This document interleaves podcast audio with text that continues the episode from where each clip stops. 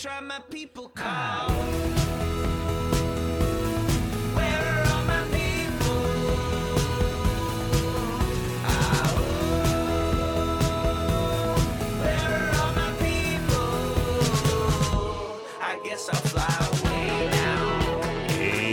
everybody, everybody, everybody, welcome, welcome. It is Friday, February 16th, 2024. Yes, a special Friday edition of Out d'Coup Live. Welcome to Raging Chicken's Out d'Coup Live. This is Kevin Mahoney, editor and founder of Raging Chicken. On Out d'Coup Live, we talk to progressives, activists, and troublemakers of all sorts, right from our own backyards and across the country. You can also join us at the end of the week, usually on Fridays, for our Friday Politics Roundup, where we break down the good, the bad, and the ugly in state national politics. You can get all our shows by subscribing to our podcast on Podbean, iTunes, Spotify, wherever you get your podcast. And you can support this show by becoming a patron for as little as five bucks a month. Head on over to patreon.com slash rcpress for all the details. And you can also help out the show right now get on over to our YouTube channel if you're not there already. Smash that subscribe button, like the stream for this show, and hit that notification bell so you know every time that we go live. And if you're one of our awesome podcast listeners, make sure to leave us a five star review on whatever platform you listen on. And leave a comment to let other folks know why you like the show. Little things like this help other people find the show. For more PA progressive talk and really national labor talk, head on over to the Rick Smith Show's live stream at 9 p.m. Eastern on his YouTube channel, Twitter, Facebook, and subscribe to his podcast wherever you get your podcast. Go to the ricksmithshow.com for the latest across all his platforms. And if you haven't checked out the Sisters of the Night Caucus podcast, I don't know what you're waiting for. The amazing PA women stirring the political cauldron behind this podcast rock the house, and they know where the bodies are buried. Make sure to follow them on Twitter at, at the Night Caucus. That's at the Night Caucus on Twitter or X, and subscribe to their podcast on Anchor, Spotify, on iTunes, wherever you get your podcasts. And The Signal is that podcast for the Bucks County Beacon. You know it well. The Signal is hosted by Beacon's editor in chief, Cyril Mychalejko, and produced by yours truly. Twice a month, The Signal will shine a light on right wing extremist currents streaming through Bucks County and beyond. Cyril invites guests who can provide insight, analysis, and organizing solutions so that we can steer the community toward calmer, saner, progressive routes. And in case you missed it, Beacon, the Beacon has also launched its Gen Z podcast called The Civic Circle. Civic Circle, yep, it tackles politics and policy from a Gen Z lens. Sarah Zhang, Mallory Marson, and Alexander Coffey are students from Bucks County, PA. Once a month, they chat about activism and advocacy and all the political happenings affect their generation today.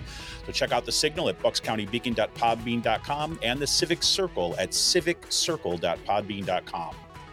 For all you gamers out there, the Game Inn is a Quakertown based black family owned gaming store. Friends of the show, and they've got everything for Retro N64s, the latest consoles, video games for all platforms, collectibles, action figures, Funko Pops, walls of Funko Pops. And kids get discounts with every on the report card. How can you beat that? Check them out on their Facebook page. Follow them on Twitter at, at the Game Inn. That's two N's. Got a question about a game, something hard to get? Shoot them a message or drop them an email at thegamenpa at gmail.com. The shout out goes to Jonathan Mann, who wrote our intro song, There Are No People in the Future.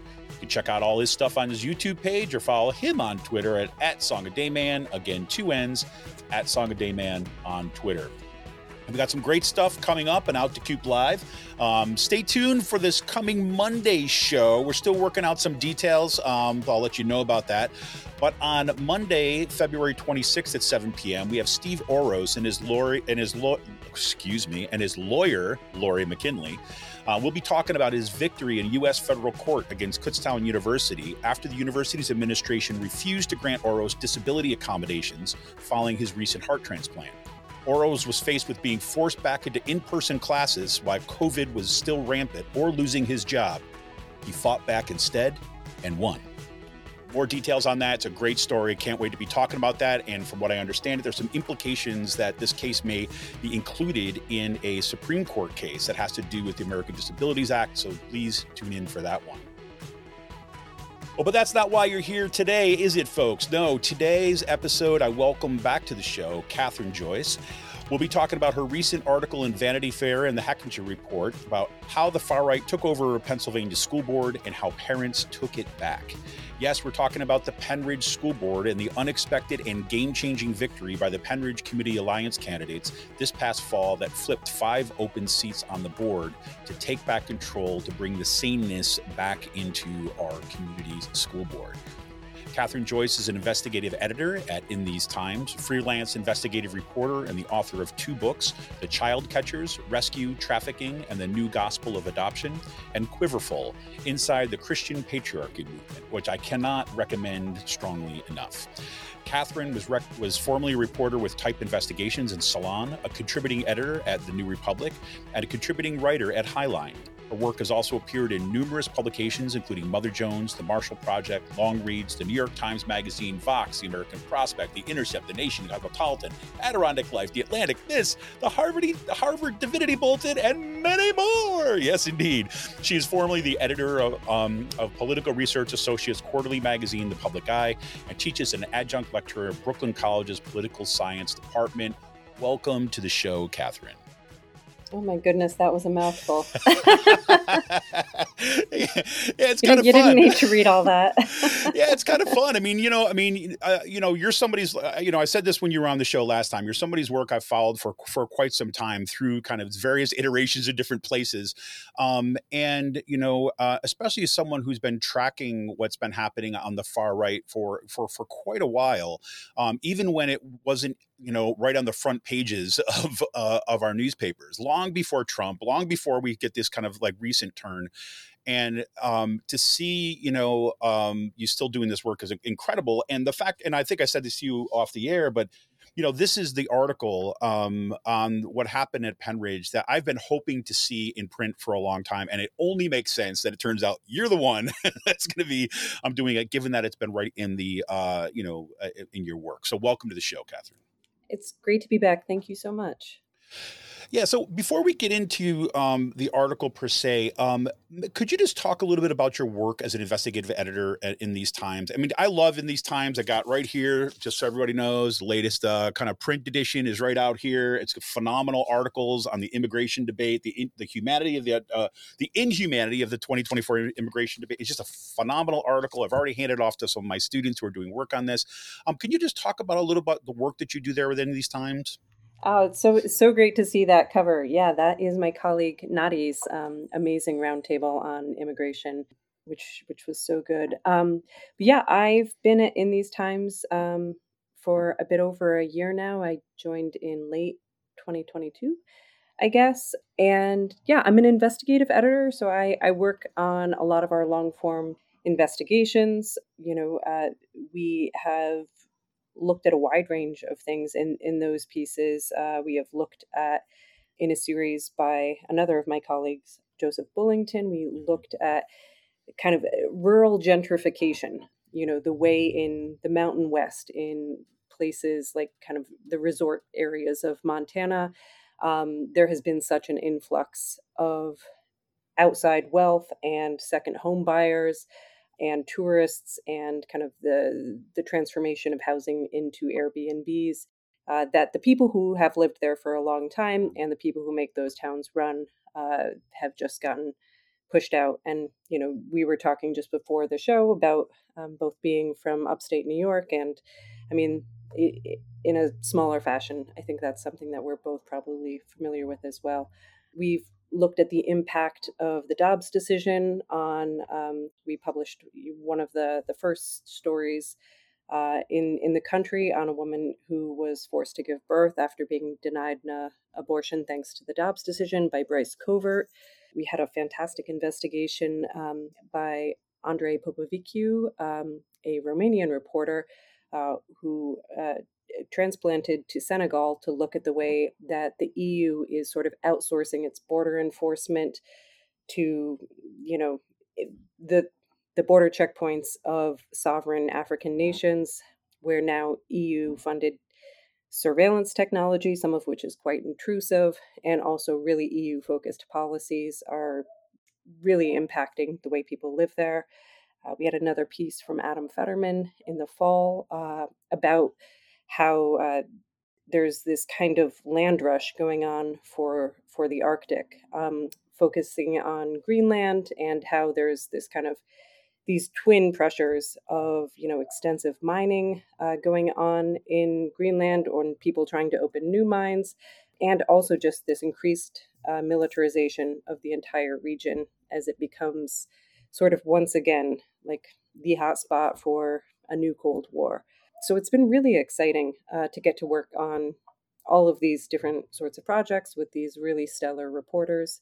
We have some great pieces coming up soon um, that you know I hope you'll your readers and, and listeners will look at too. Oh, absolutely, one hundred percent. And I'll you know, look, I'll I'll just I'll just put the plug in right now. I said it like you know, um, please do check out inthesetimes.com. Um, I mean, I'm a subscriber. I've been a subscriber for a long, long time. I mean, it is one of the publications in this country that has um, kind of established itself and has been around for a long time. It's been established itself as a nonprofit newsroom that has done investigative work um, that you just don't get this reporting elsewhere. And it's just, uh, I mean, it, really is. It's like the first thing that I read. I look forward to the physical copy every month. Um, I got it tagged under my my mags bookmarked here. It's the first thing I read in the morning. Yeah, great stuff. Great stuff. So let's just talk about this. Like, so first, I mean, you know, we've talked about this a little bit here. I mean, obviously, I live in the Pennridge School District, right? I, my kids go to the schools there. Um, we've been uh, living what's been happening um, to our school district here and I know that a lot of our listeners are also are familiar with some of the school board war. So I'm curious, kind of coming at it from from your lens, right? Coming from someone who's not like in this community, having to being forced to fight these battles, but then writing about this and situating it within this broader thing. Can you talk about like that angle of things? What this looked like as you coming in? What got you to decide to report on this? What's happened here? Yeah, absolutely. Well, first and foremost, uh, I need to to shout out um, to a you know a local hero there in Bucks County and and within somebody who's been covering the district, I think, more thoroughly than anyone else, um, which is Jenny Stevens at the Bucks County Beacon, who reached out to me in, I, I think, May uh, to to let me know, you know, this has been going on. I've been covering it. Um, we think that you know it needs broader attention than just locally, even though I I think Jenny's work was being read um, mm-hmm. at a pretty national level because I think a lot of people were paying attention to this.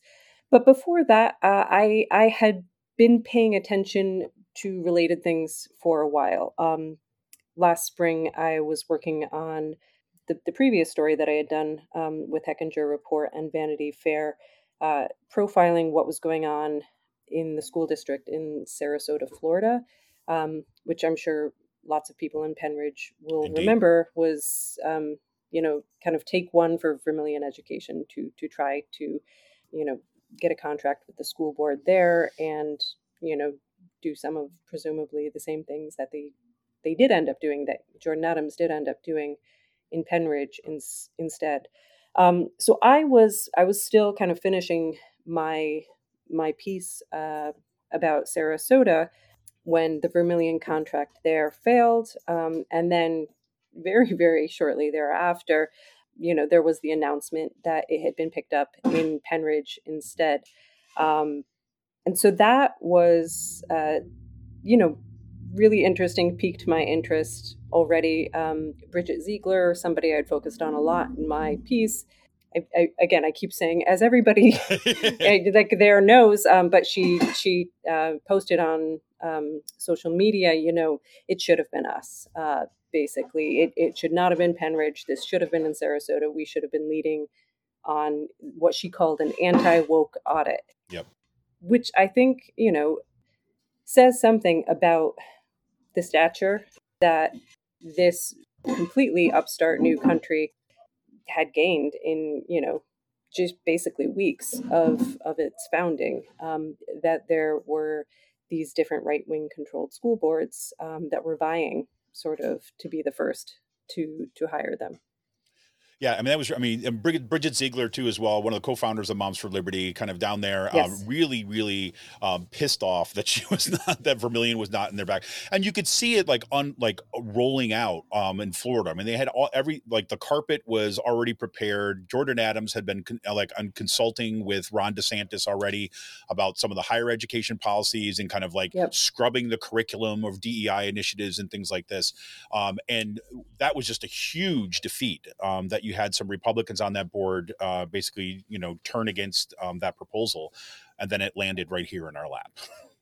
Yep. Yeah. No, it, it was, uh, you know, sort of like Pennsylvania is is charging ahead where where Florida couldn't get this to work. That, that was interesting. Yeah, it's fascinating, and this is like you know this is this little bit beyond what we're talking about, but what's there's there's very long, interesting history between Pennsylvania lawmakers and Florida lawmakers. Um, they the last three chancellors of high uh, chancellors of the state system of higher education um, before the current guy were from were from Florida. They came out of the Florida system. Um, they were connected with uh, the Bush family. They were connected with education reform down there, and they kind of ship them up here. It's just just and it's remarkable to see this kind of parallel continue at the K through 12 level, especially at the school board wars. The Florida model. The Florida yeah, model. absolutely. Wow. Yeah, so I'm curious, as you were kind of, um, were there things that stood out for you as you were talking to folks? I mean, you do. I mean, I love the fact that you know you uh, you know begin your article um, quoting Bob Costendow. Costen, I always get his name wrong. Here we go. Um, Bob uh, Bob Covzanow, right? Um, he's a social studies teacher at Pennridge High School, and basically saying, look, what happens here is going to be the case study, right? This is how you take over the board, or this is how you win- win. I mean, I thought that was a great frame for the piece. Yep. Um, and so, can you talk a little about the, some of the conversations that you had with folks in the community um, about how they saw this fight and how this how they turned the, ta- the tides, really? Yeah, I mean that was extremely interesting for me, um, especially coming right off of reporting uh, in Sarasota because there I was hearing uh, sort of similar sentiments. Uh, you know, a number of people there kept kind of echoing some variation on their sense that you know we are this you know underground laboratory for whatever Florida is going to unveil on a statewide level and perhaps you know broader than that perhaps nationally that that Sarasota is this testing ground. And I had heard that kind of so consistently from so many people I was speaking to in Sarasota that it, it really struck me um, in talking to people in Pennridge that they they were seeing the same thing that I, I kept hearing that over and over again with different people um, that I spoke to in the community, um, you know, a lot of whom are represented in the article, and a lot of others who who spoke to me, you know, on background or early on, and you know, whose you know, just time and insights really informed my understanding of what was going on. Um, but again and again, saying, um, you know, we we feel like there is an experiment going on. It feels like they are experimenting on my children. Um, it feels like you know Hillsdale College is you know using us as this test case to to make Pennridge kind of the first public school district that is being run along these lines. Um, you know, which Hillsdale College would would disavow and say they have nothing to Right, do with. Vermilion education, of course.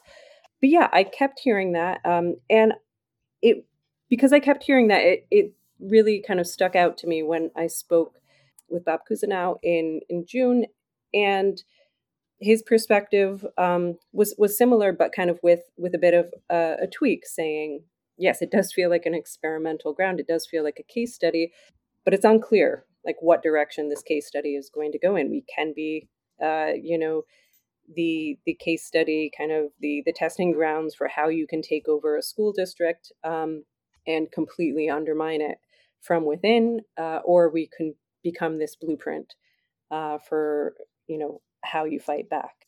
And I I don't think that's my you know that didn't strike just me. I mean, I think in a lot of the other coverage of what happened in Pennridge, I saw kind of similar language again and again. People talking about a playbook, a playbook, a playbook, um, and you know, largely talking about like this is the rights playbook for for taking over. This is the Moms for Liberty playbook. Um, but the idea that Pennridge could also be a playbook for for fighting back for figuring out like what mix of you know advocacy and lawsuits or mm-hmm. complaints or other tactics could combine you know obviously with um, a really significant electoral outcome um, to really turn the tide on this and that was yeah that was something i thought about throughout kind of the months where I was working on this off and on.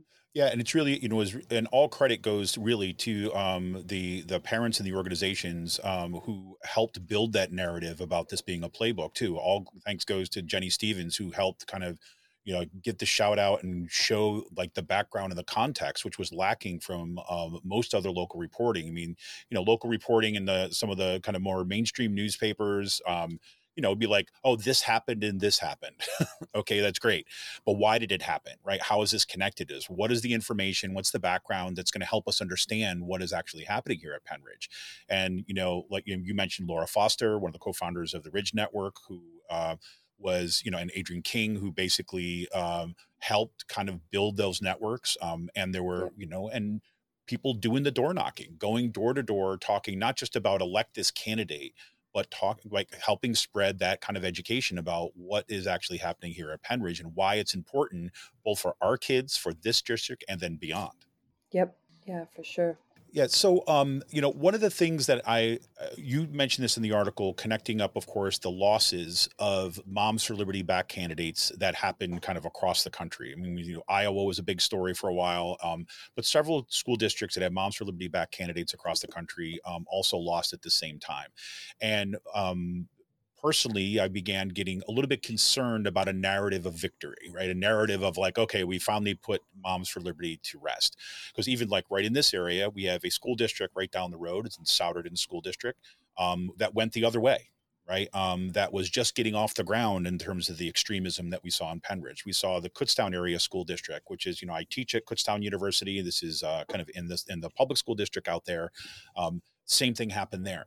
And so we see district after district that are, you know, less, let's say, high profile at this point, um, but are nonetheless um, going to or are experiencing some of the, sim- the similar things we have. And I know that folks from the Ridge Network have already begun reaching out um, to some of these other school districts. And those school districts have been reaching out to folks in Pennridge about this. So, I mean, not asking you to kind of predict the future here or anything like this, but, you know, given a sense of you know, your kind of ongoing reporting, what you saw in Pennridge, what you saw in Sarasota, how influential do you think groups like this, like the Moms for Liberty folks um, and these kind of extremist elements, the money going into school boards, you see that as a kind of tendency continuing going forward. Um, my skepticism was always on the line of like, these folks don't go away. They're they're they're they've got tons of money behind them, and they're just refining a playbook. Um, but I'm curious your perspective on you know where this goes from here, especially you know, we're in an election year. And so, I mean, I don't mean just in terms of the presidential election. I'm really more even thinking about how these folks are building out these these right wing networks. Yeah, I think that's uh, a really great great question. Um, which is uh, what people always say when they don't have a hugely satisfying answer. Um, so, uh, I mean, I I read, I believe it was in the Daily Beast um, a week or two ago. You probably saw this, but there was a story that had a title something like like even Moms for Liberty is getting sick of Moms for Liberty, and it was talking about a a local chapter that had gone from I think a couple hundred members to like three and then those three members like got together at a diner and they're like yeah okay i guess we're done here um, and they they just kind of closed up the chapter and like posted an mm-hmm. announcement like this chapter is available if anybody would like to come in and get it.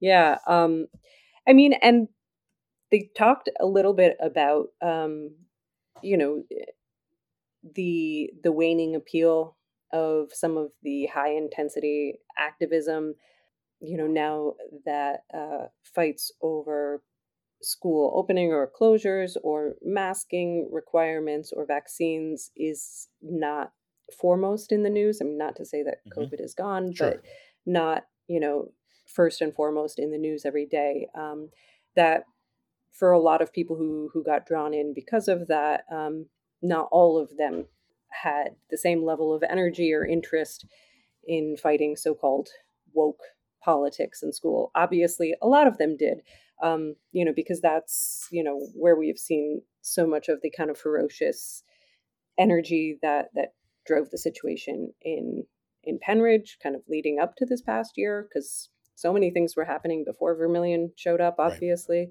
right. um, and also in Sarasota, um, you know, where there was just this kind of similar sense of every school board meeting brings something new, brings like some new kind of radical proposal that is somehow tied to this narrative of, you know, we've got to take back our schools. So, yeah, I mean, I think that was a really interesting article.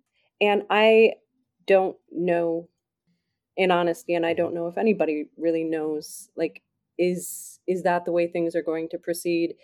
Um, is you know the the sort of crop of scandals around Moms for Liberty leaders from i think there was one in pennsylvania uh, who was disgraced fairly recently um, and then obviously there's bridget ziegler mm-hmm. Um, who's yeah who's that, that's had, that's a whole other yeah yeah no we don't need to there. touch that but you know like you know, i mean like these these scandals that either show um, the mask slipping and kind of like the real extreme nastiness um, that is driving some of these people, or just the the rank hypocrisy of you know somebody like a Bridget Ziegler, um, you know, going after LGBTQ youth and and colleagues, um, you know, on one hand, and then not living a purely kind of heteronormative life herself. Um, yeah, I don't know uh, which of these things went out, and this is maybe like taking a a step back mm-hmm. to think about it. Um, but sometimes I think it helps to think about what's happened with other right wing movements. Um, we don't talk about the alt right anymore, um, and we haven't really talked about the alt right so much um, for a few years, yeah. really, since Charlottesville. But it's not because those people went away. Uh, it's not because they saw the light and you know stopped being hateful bigots. It's because they rebranded you know, some of the leadership maybe was put out to pasture, um, but those energies were recaptured. They were redirected to new projects, um, whether that's kind of formations like the America First so-called Groypers, or or other things. You know, we are still absolutely dealing um, with a very radicalized, you know, white nationalist right wing movement um, that believes in many, many of the same things that the alt right did. Um, and, you know, in many regards, like those things have just become mainstream talking points for most of the the right today. Most of the conservative movement, most Republicans now are giving voice to things that, you know, were extreme when we heard them from the alt right yeah. in 2015, 2016. So I I think, you know, there's there's one level on which if a brand gets tarnished, uh, you know, similar things pop up under new branding, and that's that's just the way it is. I mean, I don't think a lot of these fights get permanently won. Mm-hmm. Um, and you know what we've heard from historians um, and other smart people over you know the last few years that Moms for Liberty has been organizing, and they grew into this behemoth so quickly um, you know, thanks largely to lots of you know m- money and institutional and infrastructure support that we weren't seeing, but also because the playbook for that, uh, to use that phrase again, you know, was already written right. decades ago. You know, this is the the same sort of stuff that that we have seen historically. So I don't, you know, I I don't know exactly what the fortunes of that particular group are going to continue to be.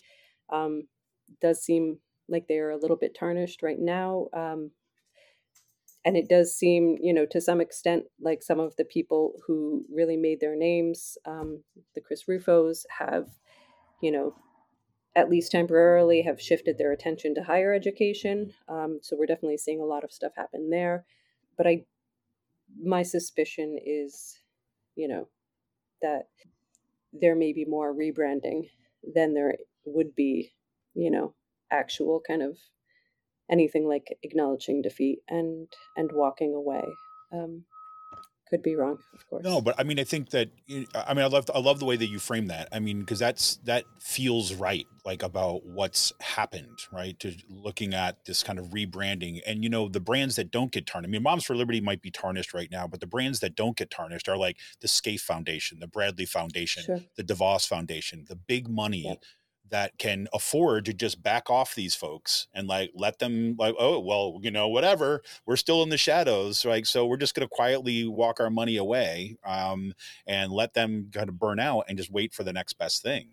And it seems that the Yeah. right is extraordinarily good at just throwing a bunch of crap against the wall and to find out what goes. Like i i i am you know looking at what just happened with the super bowl and taylor swift for example right and then which is just this like craziness right but now there's Yep. reporting out that's like like one in five or something like this of people buy into the conspiracy theories behind taylor swift stuff and then at the same time a report comes out from pew research that's basically saying that more young white men right are finding feminism to be a problem right than ever Yeah. before right i mean not ever before but i mean in recent years the tendency had always been that that's dropping off people are kind of accepting the premise and then so, so these things seem connected to game like certain avenues of gaming culture and internet culture among young white boys um, and you know all this this stuff that's happening and so the like you were saying the energy still is there and they're just waiting for where's the money going to get dumped and you know I, I'm, I, I got my money right now on something connected with taylor swift is going to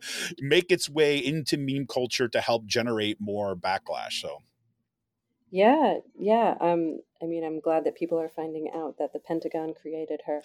Um, it's incredible back you know it was a lab like special kind of like cybernetic you know it was crazy you know yep. They're like, she's got to know how to dance. Um, I, I mean, I'm getting to be old enough uh, where I've, you know, having these kind of codgerly moments um, where I'm like, but, but this is just what they were doing Yeah. 30 years ago. Um, yeah, I mean, like the first book that I wrote was about the, the so-called Quiverfull movement. Mhm. Um, these right-wing um, uh, fundamentalist Christians. I'm not using that as a pejorative, just to distinguish them from sure. more mainstream evangelicals. Uh, but people who basically believed in in having as many children as they could, um, in part as a means of kind of winning the culture wars demographically, and a lot of things went along with that uh, kind of complicated movement. Um, but I've just been noticing in the last, you know, few months that, yeah, you know, along with this increasing kind of narrative uh, against feminism, and yeah, like all of this, like, I don't know, Bronze Age mindset, kind of eat raw eggs, kind of Yep, pro masculinity movement right yeah. um you know now there's just starting to be this tech tiktok generation um you know putting out um these sort of gauzy videos about you know how you know they're going to have the last laugh because you know they have decided to become a trad wife and have you know five children and you know you secular feminists aren't doing that and so we're going to win. Um and you know I, as a side note the young adults, I guess now in their 30s, who grew up in the first wave of that, see this stuff on social media and they laugh and laugh and laugh um, because, you know, by their own estimation, like 50% of them, you know, turn out being queer in some way or another. Many of them, you know, become atheists, um, which n- not, you know, all of those are kind of value neutral things. But what I'm saying is a lot of them walk away from it. But it's just interesting to me how much uh, there is just kind of this this regurgitation Mhm. of the same ideas in new packaging um, that are being updated for kind of a, a new generation of young right wing activists. Sorry, that was a bit of a tangent. No, no, not at all. I mean, I think that is that's exactly what you just described there in my mind. This is, I mean, this is the corporate mentality of marketing, essentially. I mean, it's it mirrored with you know what we get in the kind of most extreme kind of like you know theocratic kind of a, like you know authoritarian politics. I mean it's you know I, mean it's essentially is what marketers do right? And they say okay we know that okay these 30 year olds and 40 year olds are now bored with what we're doing here so we're going to target the kids again. Because yep. we're we know that what we need to do is we need to make sure that those are going to be consumers that are going to buy our products in 10 years. And so i mean what i see happening on tiktok uh, i mean I'm just sitting here nodding along what you're saying. You can see these memes kind of repeat yeah. themselves, um, and being like, "Yep, they're just taking this stuff." And you know, I was thinking about there's there's all the, the resurgence of the '80s as like you know a cool thing. I'm like, yeah, it's the same thing. It's you're taking yeah. this kind of like nostalgic kind of like retro thing, and then you're bringing it, it kind of in, introducing a new audience to it and expecting it to do the same kind of work, and it works for a bit you know yep. um, except this is like we're talking about you know the future of this country. We're talking about violence being committed against communities of color and kind of lgbtq communities here. So the stakes are so much higher but it's the same process. I mean it's like this runaway kind of billionaire class that are investing in marketing for the future they want against the one that we want yeah. in my mind but, yeah, no, it's it's wild. yeah, Emily just could chime. She's yeah, it's like Goldwater 6.0. right? I like that. Yeah. Well, I mean, you mentioned at the top of the show. You know, I don't. I mean, I, I, mean, I, I appreciate you so much coming on, um, coming on the show again, and I appreciate so much your reporting. It's, uh, um, it's been, it was wonderful. I have to say, the day that um, I woke up and looked at my social media, instead of it being a just complete, you know, horror show uh, was filled with uh, people sharing your article um, kind of around the community. And we're so thrilled mm-hmm. to kind of see that kind of in print. Um, and both as kind of a validation of the efforts, but also as kind of like, yes, like we had to go through this, so you know we're here to help, this kind of thing. It was really a uh, a nice moment in the midst of the battles that we've been facing. But, that is really nice, yeah, and I, am sure everybody there who's been really active has more stories um, personally, but I I got emails and heard from people, you know, as far away as Colorado, wonderful, um, talking about how they were really glad to to see this. They're going through something similar. Um, it's really, you know, good to see what what other people have done um, in addressing uh, this this sort of hostile takeover. 100% lots of accolades are coming in now about great article awesome article. Thank you so much. So um, in the chat right now. So that's fantastic. So i mean you mentioned at the top of the show a bunch of things that you're say working on a thing but in addition to sending everybody over to inthesetimes.com right to make sure that you know you're reading what's going on there you're sharing the work that's going on there become a subscriber. I mean um, not only am i a subscriber i'm a kind of like a supporter um, of the mean because i think the, the the importance of independent media is just critical. That is fantastic. Yeah. Thank you. I mean, so please head on over there, everybody, and seriously support the work they're doing it in these times. But there's anything else that say you're working on or in the horizon, it's coming up either you kind of individually or in the magazine that you'd want to kind of plug and tell folks to um, look out for?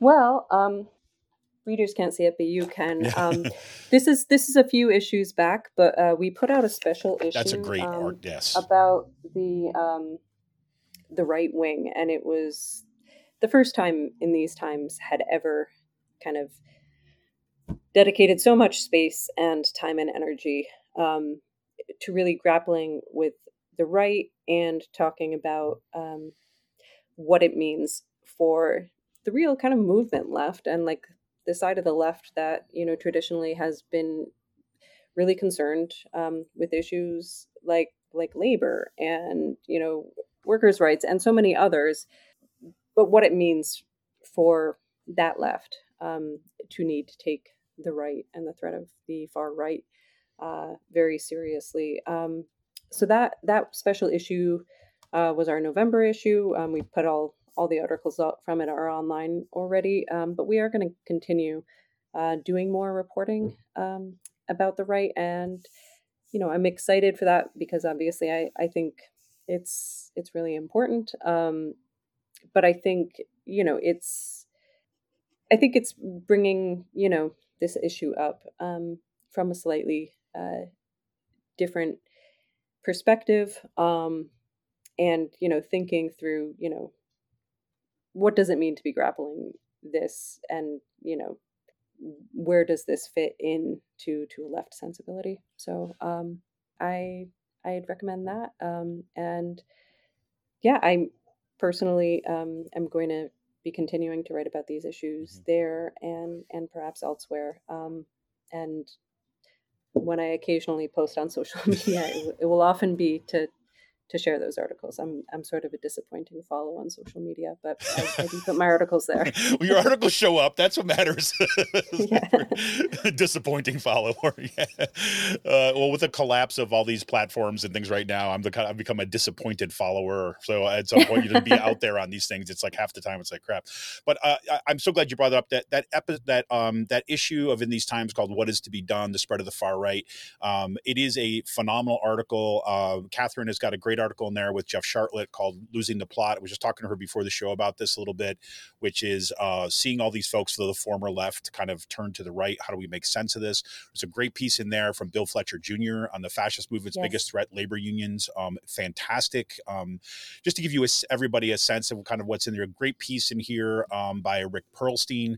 Um, we're in an epidemic of right wing terror. Won't somebody tell the press? Um, super article there on queer Louisianans are fighting back book bans um, connected to that's a part of their dispatch. Just to give you a sense of some of the things that's in that in that article or in that um, issue, and, and that like you said, a lot of that stuff is up online now. Um, so it's I, I, it's yes. great reading.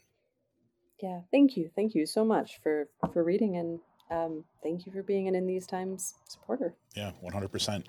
Um, well, Kathryn, um, once again, thank you so much for your reporting and your work. I appreciate you coming on the show today and uh, keep up the fantastic work and uh, can't wait to see what's uh, coming up next. Thank you so much for having me, Kevin. It's it's great to see you again. Yeah, great. And we'll uh, um, be dreaming of the Adirondacks in snow for the rest of the day now. All right, everybody. Thank you. Thank you for uh, joining us today. This is Kevin Mahoney, editor and founder of Raging Chicken. Want to remind you, you can help support this show by heading over to patreon.com slash RC Press. You can become a supporter for as little as five bucks a month. Uh, look for all the great stuff coming forward, everybody. Talk to you soon. See ya!